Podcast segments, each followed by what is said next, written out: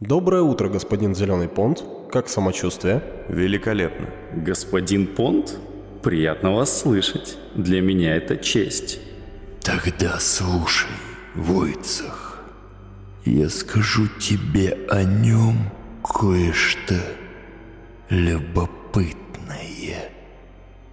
Но если ты обманешь меня... Я не обману. Разумеется.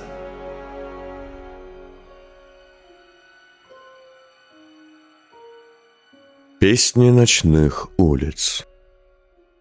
Песня о пробуждении. Страница четвертая. И он впервые в жизни не побежал. Он сжал осколок зеркала так, что оно разрезало бы его пальцы, если бы края не сгладились от времени, и поднял его перед собой. Раздался треск стекла, но вместо зеркала в его ладони, в тот миг, когда огромный потрошитель вышел в тупиковый коридор, лопнули осколками глаза самого чудища. Он орал, он бился о стены несломимого дома, а после затих. С тех пор все изменилось. Ослепший Громила стоял на коленях в одном из залов и только ревел, беспомощно размахивая руками, вопя и втягивая носом воздух в поисках мальчика. С первого этажа больше не доносились крики родителей, обреченных на мучения – Засыпая и оказываясь в доме, он теперь просто вытаскивал из тайника зеркальце, что дала ему девочка, и глядел в него все то время, что спал, теряясь в дымке покоя и отдыха. Однако днем все так же было тяжко. Ундолкозим! Злоумышление! Специальное злоумышление! В мой кабинет для наказания! Живо! из склизких рук и прочь от похотливого взгляда кадетмейстера Делана, он торопился отойти ко сну. Там, пусть в одном доме со слепшим монстром, он был покоен и благостен, глядя в зеркало, что дарило ему сны.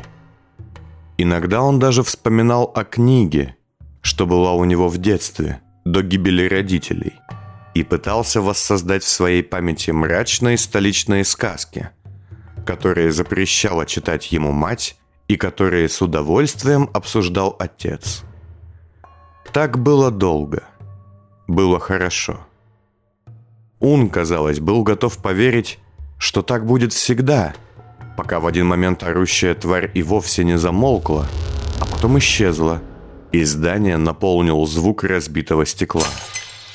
Да тише, он бешеный совсем. Он проснулся и всю ночь лежал в испарине, предчувствуя что-то недоброе. Ему виделись в бреду стеклянные змеи и двери. Он стонал. А за это утром вновь был наказан. Не даешь кадетам спать, степняк? Им было неудобно, неловко.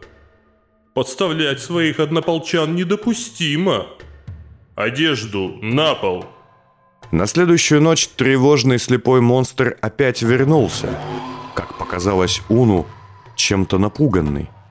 Но зато Ун теперь почти не боялся. У него было зеркало и его дом. Да, чудище вновь пришло, но оно было слепо и лишь медленно бродило там и тут. «Ну где ты? Где ты? Я хочу играть!» Теперь днем было куда хуже, чем ночью. И все могло бы быть так, и все было так. Пока в один момент в городе не случилось что-то плохое. И сотрудники безопасности впервые на его памяти не запретили им выходить на утреннюю прогулку, а затем долго читали лекции о бдительности. Уна охватила тревога, чувство уже почти забытое. И насколько же она усилилась, когда той ночью, взволнованный, он заснул и, очутившись в доме, не обнаружил, что зеркало разбито. На его ладонях лежали осколки, которые ничего не отражали, а в центре пульсировал и еле двигался маленький комочек. Но об этом позже.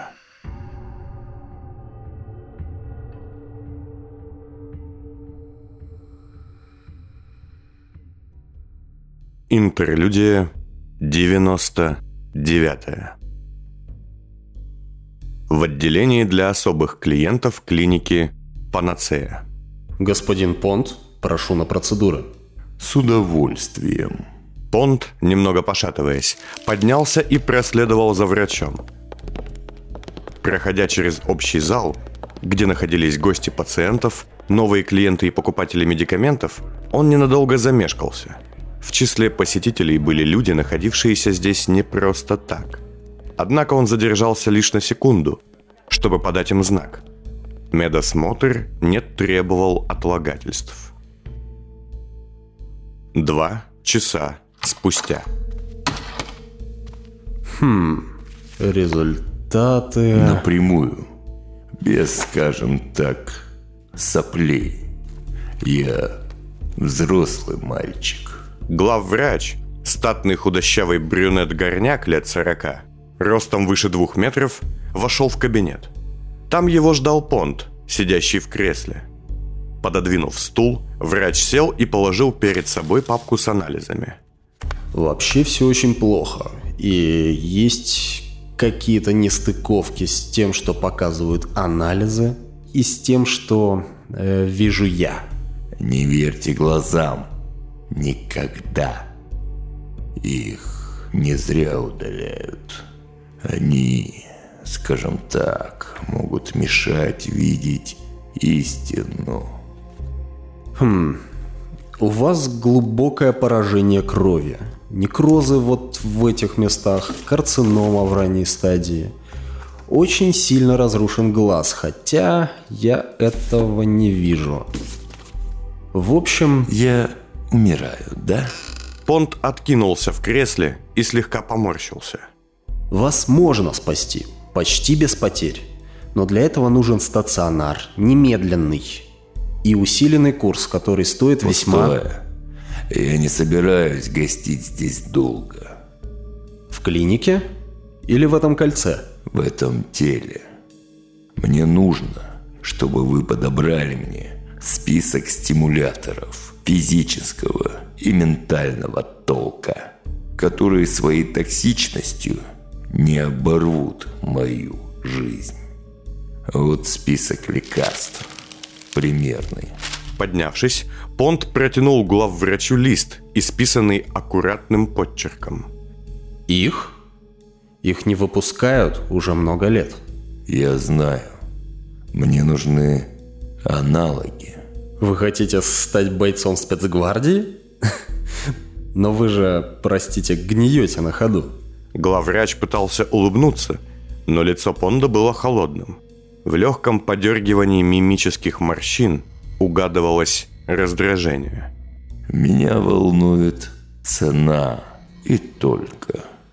Я сейчас уточню. Главврач вышел из своего кабинета и поднялся на пару этажей выше, в административную секцию. Войдя в центр управления клиникой, он остановился, увидев в помещении дирекции пожилого тунуха, полугорняка-полустепняка в дорогом костюме, сидящего в инвалидном кресле. «Ну, как идут дела?» Обратился к главврачу пожилой господин, расплываясь в морщинистой улыбке. Не самое лучшее время выбрал ты, папа, чтоб меня проведать. Сын, пожав отцу руку, подошел к столу.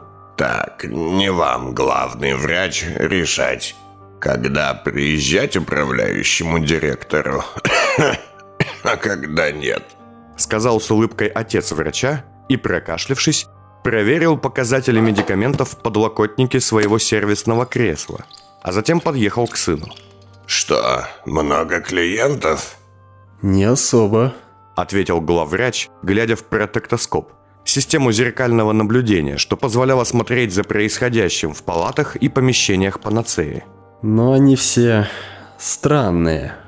«Ты знаешь, что это... это ужасное слово, сынок, а?» «Что такое?» Я многих из этих пациентов уже видел.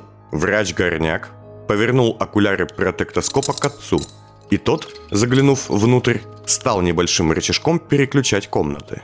Они водят дружбу с Сайбелем и господином Сабаем. Но их никогда не было тут так много. Стран... Ладно, загадочные какие-то. Пожилой Тунух, изучив помещение, действительно увидел в некоторых из них подчиненных Сайбеля, но лишь пожал плечами. Да, это психимики с аукциона масок. Но, сынок, панацея уже почти полвека является клиникой для загадочных людей. Странно, что ты удивлен. Меня смущает вот этот клиент. Главврач переключил обзор на собственный кабинет. Что там? Гроты дремучие. Не может быть. Кто это? Вроде один из пондов, но я никогда его не видел. Это... Увидев посетителя, пожилой директор откатился от протектоскопа и закашлялся от удивления. Это наш... главный инвестор. А он не мертв? Ну, Ты же врач. Ты скажи мне его диагноз. Довольны ли вы обслуживанием, господин Понт? Главврач открыл дверь в свой кабинет, пропуская отца на инвалидном кресле вперед. О, Алистан, как вы постарели. Понт поднялся и пожал руку Тунуха, сжимая ее чуть дольше, чем того требовала вежливость. А вы почти не изменились. Это не так, это не так. Алистан объехал стол и занял место своего сына. Главврач же собрал документы со стола и встал сбоку, у шкафа. Вы удивительно хорошо выглядите для человека, которому я лично был вынужден провести ампутацию почти всего А тела. вы выглядите удивительно плохо для того, кто владеет одной из лучших частных клиник. Слишком много курил. Понт помолчал, а затем кивнул на главврача. Ваш сын? Да, это Алексей. Алексей – это Флинн Понт. Главный инвестор клиники. Давно, впрочем, невиденный. Да, насчет этого. Помните, когда вы спасли мне жизнь, вы отняли у меня части тела. Да, Плюс, по уставу клиники, здесь должна быть моя кровь, плазма. В общем, я бы хотел забрать образцы. Левая рука, полагаю, все еще здесь? Я просил сохранить ее. Алистан замялся. Что-то не так? прошло сколько?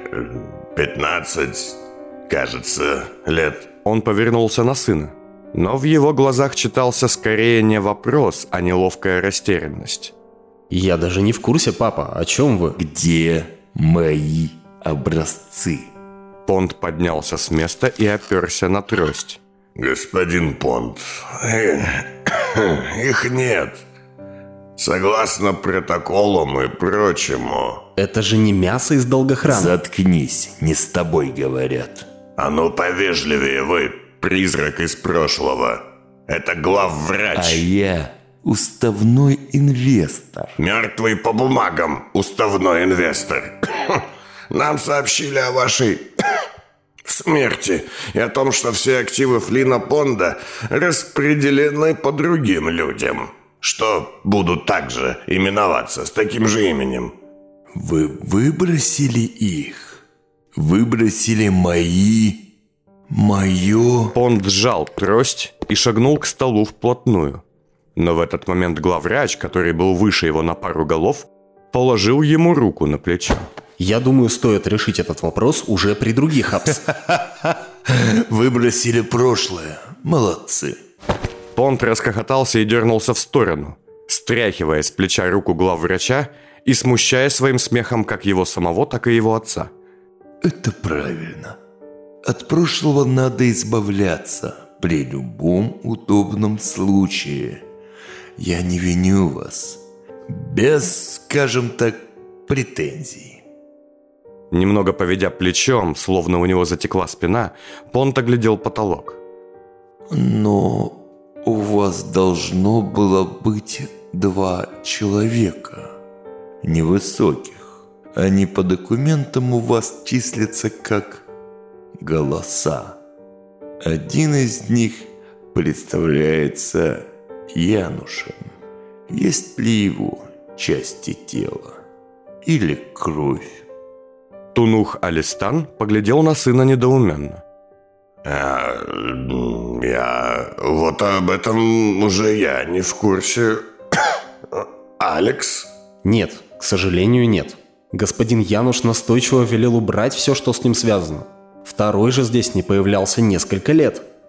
Вот как. Ясно. Тогда...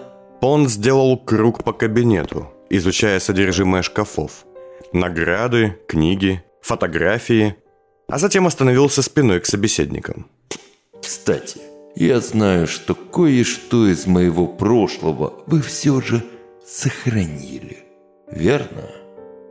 Она жива? Да, господин Понт. Я бы хотел спуститься к ней. Мы сейчас это организуем.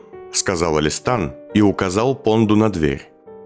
Тот, по-змеиному осклабившись, вышел. Речь о ней? Главврач повернулся к директору. О старухе в подвале? Да, боюсь. Слушай, сейчас отведи его туда, вниз, к ней. И задержи как можно дольше. Может, ты объяснишь уже, что в моей клинике творится? Особенно про эту бабку. От нее... От нее всем жутко, не первый год. Она не бабка, она младше меня. А, ладно. Много лет назад, когда... Когда это была еще моя клиника, а не твоя, ее к нам притащили. Это его сестра. Она была в коме, но э, какой-то странной. Это ужасное слово, папа. Да иди ты степью. Она была будто в бреду, но только несколько месяцев. А потом... А потом годы тишины. Он, когда принес ее, велел обслуживать столько, сколько понадобится. И зеркало повесить над ней тоже? Да, за нее платит Камила Войнич с тех самых пор. Нам было запрещено ее лечить. Можно было только ухаживать. Приходили специалисты, всякие шарлатаны. Но ничего, сам Адам Мэнс навещал ее. В том числе и после того, как оказался вне закона. А то, что к ней ходил Сайбель? Да, это тоже было, но я не знаю, что он с ней там делал. Постепенно о ней все просто как-то забыли. Но только Сайбель активизировался, как начались убийства. А? Какие еще убийства? Но в газетах пишут про визитера. А я это не знаю, мне это не интересно. В общем, это его сестра, и он на ней помешан. Иди вниз, я сделаю пару звонков. Кому? Тому, кто сможет с ним разобраться. Кому, папа? Пойми, этот человек опасен. Он псих, он всегда им был. Он не постарел почти ни на год, а должен был... должен... должен был умереть. Может, это и не он вовсе. Может, кража личности. Мастера плоти Нет, могут. нет. Это он. Поверь мне, это он. Я... Я чувствую. Давай иди, иди. Директор кивнул сыну на дверь и поднял трубку. Но главврач положил руку на рычаг Акустона. Кому ты хочешь звонить? Исполнителям? Магистериуму? Если в панацею начнут ходить законники, то обычные клиенты мигом исчезнут. Нет, это... э, Человек из правительства. Но он... Тот самый, со шрамом на лице. Да, да, иди уже и не зли Понда. Вот, прошу. Понт и главврач вошли в подвальное помещение особой защищенной секции клиники Панацея, предназначенной для одного пациента. Сам пациент – худая пожилая женщина, лежащая в герметичной камере, к которой были подведены шланги и трубки различных аппаратов, лежала без движения с закрытыми глазами. Над ней, прикрепленное к потолку, находилось большое зеркало. А вы хорошо за ней ухаживали. Процедуры поддержания мышц, тонуса, вентиляция. Все эти годы она, ну... Живет полноценной жизнью, да? Понт подошел ближе и положил руку на плотную стеклянную стенку камеры.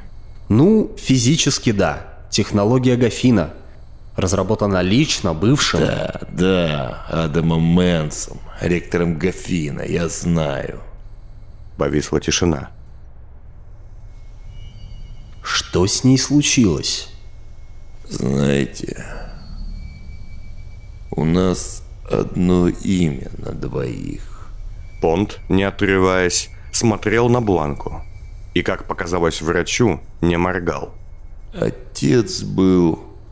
Вы знаете о близнецах? Наемниках? Да. Наш отец был близнецом, потерявшим своего напарника. Он был зациклен на близнецах. Когда он... Ну, когда они с матерью захотели детей, он бросил все силы химического и шарлатанского прогресса на то, чтобы она родила двойняшек. Мальчиков, конечно. Но родились мы, брат и сестра. А он настолько был уверен в том, что будут двойняшки, что уже сделал все документы на имя Флинн. Так думаю, звали его напарника. Но данных нет. Все это время он стоял и смотрел на женщину, не отводя взгляда. В документах она указана как Бланка. Да, это ее имя. Она выбрала его сама. Но мы оба урожденные Флины Понды. Поднимите это. Он резко отстранился от стекла, стукнув по нему рукой. Но нужна процедура. Это минут на 10. Поднимай. Ледяной взгляд Понда заставил врача сделать шаг назад, а затем он против всех правил резко опустил рычаги и вставил свой ключ в панель безопасности. Капсула медленно открылась, запищали какие-то датчики, и стеклянная крышка поднялась вверх. Понд, склонившись над сестрой, медленно провел ладонью по ее лбу и щеке, поправляя растрепавшиеся седые волосы. Как ты, родная? Что тебе снится все эти годы? Сказал он и замер, вперяясь взглядом в пустоту. Стоп.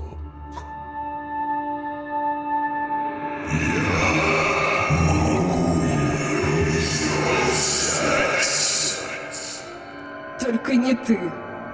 Нет, нет, Фиц, убей меня, пожалуйста.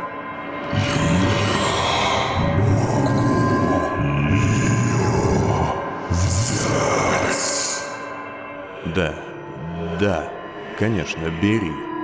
Прошу, лучше смерть.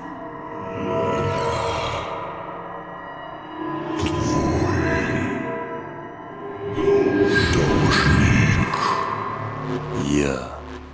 Я вспомнил. Понд вздрогнул и чуть было не сполз на пол, оперевшись на трость. Как низко может пасть человек в своем злодействе. А я ведь сделал все, чтобы тебя не нашли. Никто из твоих врагов. Все у вас кровь капает. Понт обернулся на врача, а затем посмотрел вниз. Это слезы. Впрочем, да, неважно. Он наклонился к сестре и, поцеловав ее в лоб, прошептал. Я, я люблю тебя. Я найду тебя. Я вырву из его лап и найду нам новые, новые дома. А затем сделал шаг назад. Так, скажите, если бы у вас был выбор, лежать парализованным всю жизнь или стать маленьким ребенком, пусть и слегка увечным, что бы вы выбрали? Ответ, думаю, очевиден. Вот и я думаю. И Понт змеиным движением выхватил клинок из трости и вонзил его в сердце Бланки. Что вы делаете? Уничтожаю прошлое. Вы... вы убили ее? В следующую секунду комнату заполнил отвратительный писк. И запирающие механизмы на двери стали щелкать, отмеряя время до экстренного закрытия. Что это за вой? Траурная сирена? А, тонатная блокировка. Любимый почерк Альдреда. Вырубайте. Врач же, остолбенев, смотрел на тело пациентки. Вырубайте. Иначе мы останемся здесь в склепе, и вам это не понравится. Алексей, развернувшись, еще раз вытащил свой ключ, чтобы отключить тонатную сигнализацию. Система, что определяла остановку жизнедеятельности, медленно затихла. Щелчки в дверях также прекратились. Я не убил ее. Я просто разрушил старый дом. Ей нужен новый. И я найду его. У меня есть кандидатура. Понд взял мертвую сестру за сухую руку и примерился, словно портной. Где у вас шприцы и реактивная пила? Врач шагнул к двери бледнее. Я зову охрану. Да пожалуйста.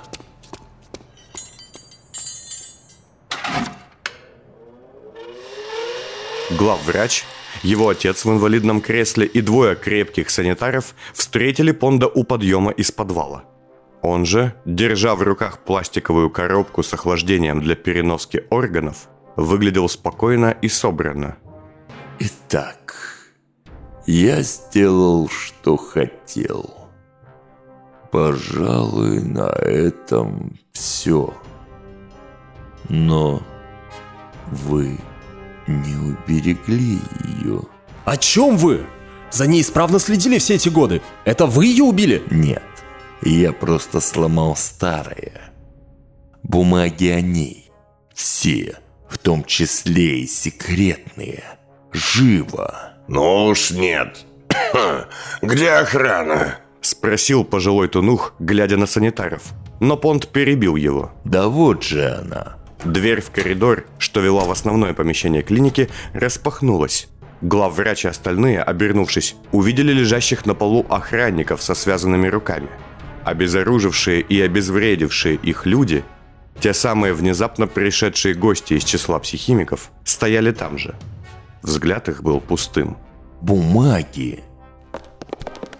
Им всем пришлось подняться на самый верхний этаж, в кабинет дирекции, где пожилой тунух, открыв сейф, передал Понду толстую папку документов. Главврач, по мере того, как они поднимались, насчитал 10 вооруженных психимиков, что рассредоточились по клинике, согнав персонал в несколько комнат. Одному из них, застигнутая врасплох немногочисленная охрана, все же успела дать отпор, и он, серьезно раненый, облокачивался о стену, впрочем, с тем же пустым взглядом. Что? Что вы сделали с ней? Спросил Понт, медленно листая документы о содержании своей сестры. Вы заставили ее спящую? Его лицо исказило бешеная гримаса ненависти. На бумаге упала пара капель крови. Что? Кто отец? Главврач и его отец переглянулись, явно не понимая, о чем речь. Вы извращенцы. убогие извращенцы. Ладно бы Мэнс, это было его любимым развлечением – заставлять дочерей рожать всех без разбору, даже у вечных. Но вы-то, какие вы жестокие и какие бесполезные. Хотя... И Понт, бросив на стол папку документов, достал из-под пальто изымательский шприц. Твою мать. Вы знаете, Алексей, что врачебный талант вашего отца – мой ему подарок. Вы же знаете о том, кто такие понды. Да, я знаю, знаю о них. И если честно, мне плевать. А у вас? А у вас я вижу настоящий талант, Алексей. Не чужой, свой. Понт, сжимая шприц в руках, шагнул ближе к главврачу. Не подходите к нему. Тунух выехал вперед перед Пондом, закрывая ему путь. Старик, отъедь сам. Да вы невероятно хороши. Продолжил Понт, глядя на главврача поверх головы его отца. Скажите, Алексей, сколько вы написали трудов по медицине? Уберите... Сколько? Понт ухмылялся. Ничего сверхучебной программы. Вы... Вы просто работаете в секретной клинике и получаете за это деньги? Да, и считаю это достойным. Нет. Нет, нет, нет, нет, нет.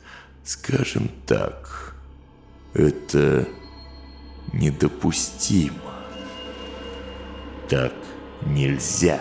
Понт шагнул, намереваясь обойти отца врача, что все еще сидел перед ним в каталке.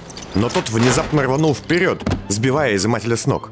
Не успел Понт повалиться на ковер от неожиданности, как директор, чем-то щелкнув в подлокотнике своего кресла, обернулся на сына. Алекс, беги! В тот же миг стенной шкаф в кабинете директора отъехал в сторону, открывая проход в небольшую комнату. Так называемый сектор безопасности, где директор мог бы переждать нападение или иную экстренную ситуацию. Нет! Завопил Алексей, но затем, заметив внутри комнаты Акустон, одним прыжком бросился туда.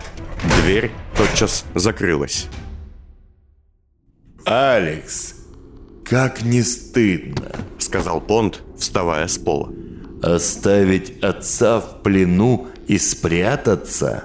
Трое эмоцентриков уже подняли старика Тунуха и усадили его в обычное кресло. Он до этого вас растил? Понт обращался куда-то в потолок, справедливо полагая, что Алексей его слышит. О том, что главврач может сделать звонок, он не переживал. Эмоцентрики обрубили системы связи еще несколько минут назад. Ладно, мне некогда. Либо вы выйдете сейчас и отдадите мне ключи от вашего хранилища медикаментов, либо я избавлю вашего отца от всех болезней. Стану его личной панацеей. И он поднес клинок трости к шее старика. Вы знаете, что надо делать. Откройте двери и дайте ключи, Алексей. Я обещаю, я не убью его. Дверь медленно отъехала в сторону. И Алексей вышел в кабинет. На этот раз, сжимая в руках пневматический бесшумный болтомет. О, я бы не стал. Мы бы не стали. Мы бы не стали. Мы бы не стали. Не успел Пон закончить, как все эмоцентрики в комнате подернулись мутной темной дымкой и превратились в его точные копии. Что? Что это? Опустите оружие. Сказал один из пондов, а второй направил в висок директора Тунуха пистолет. Вы обещали. Алексей бросил болтомет на пол и поднял руки. Эмоцентрики вновь на мгновение покрылись густым чернильным смогом и стали теми, кем были до этого. Ты пожалеешь об этом, Понт. Сильно пожалеешь. Ну, бегите. Сказал Понт, когда его подельники сняли старика со стола и усадили в инвалидное кресло. Алекс, держись. Проводите его. Алексей, я жду. Главврач медленно протянул Понду ключи от хранилища. Изыматель взял их, а затем резко вскинул трость, нанося удар доктору точно в подбородок. Тот, мгновенно лишенный сознания, упал на пол. Никогда не жертвуй молодость старости, мальчик. Запомни это. На всю, скажем так, оставшуюся жизнь. Он дряхлый, его время вышло, а ты... Ох, как же это глупо было с твоей-то стороны. Понд сел рядом и взял шприц. Ваш талант, доктор, должен служить обществу, будущему, перспективе. А вы, вы продаете его, как шлюху, и даже не даете раскрыться. Погрузив его в затылок врача, изыматель стал медленно вытягивать вещество из мозга. Либо вы выжимаете из своего «я» максимум, либо вы не имеете на него права. Закончив, он поднялся и обернулся на эмоцентриков, бросив одному из них ключ от хранилища. Вытащите все нужные нам медикаменты, а затем заберите у всего персонала все, а всех пациентов из палат выставьте наружу. И после спалите эту помойку. Спустившись вниз, он убедился, что весь персонал заперт по комнатам, а часть эмоцентриков уже начала собирать больничные химикаты. Где раненые? Получивший от охранников серьезный отпор эмоцентрик, пошатываясь, вышел вперед. Понт осмотрел его оценивающе и покачал головой. Ты останешься внутри, чтобы заблокировать каждый вход. Не хочу, чтобы они потушили ее до того, как все сгорит», — сказал Флинн Понт, и вышел из панацеи.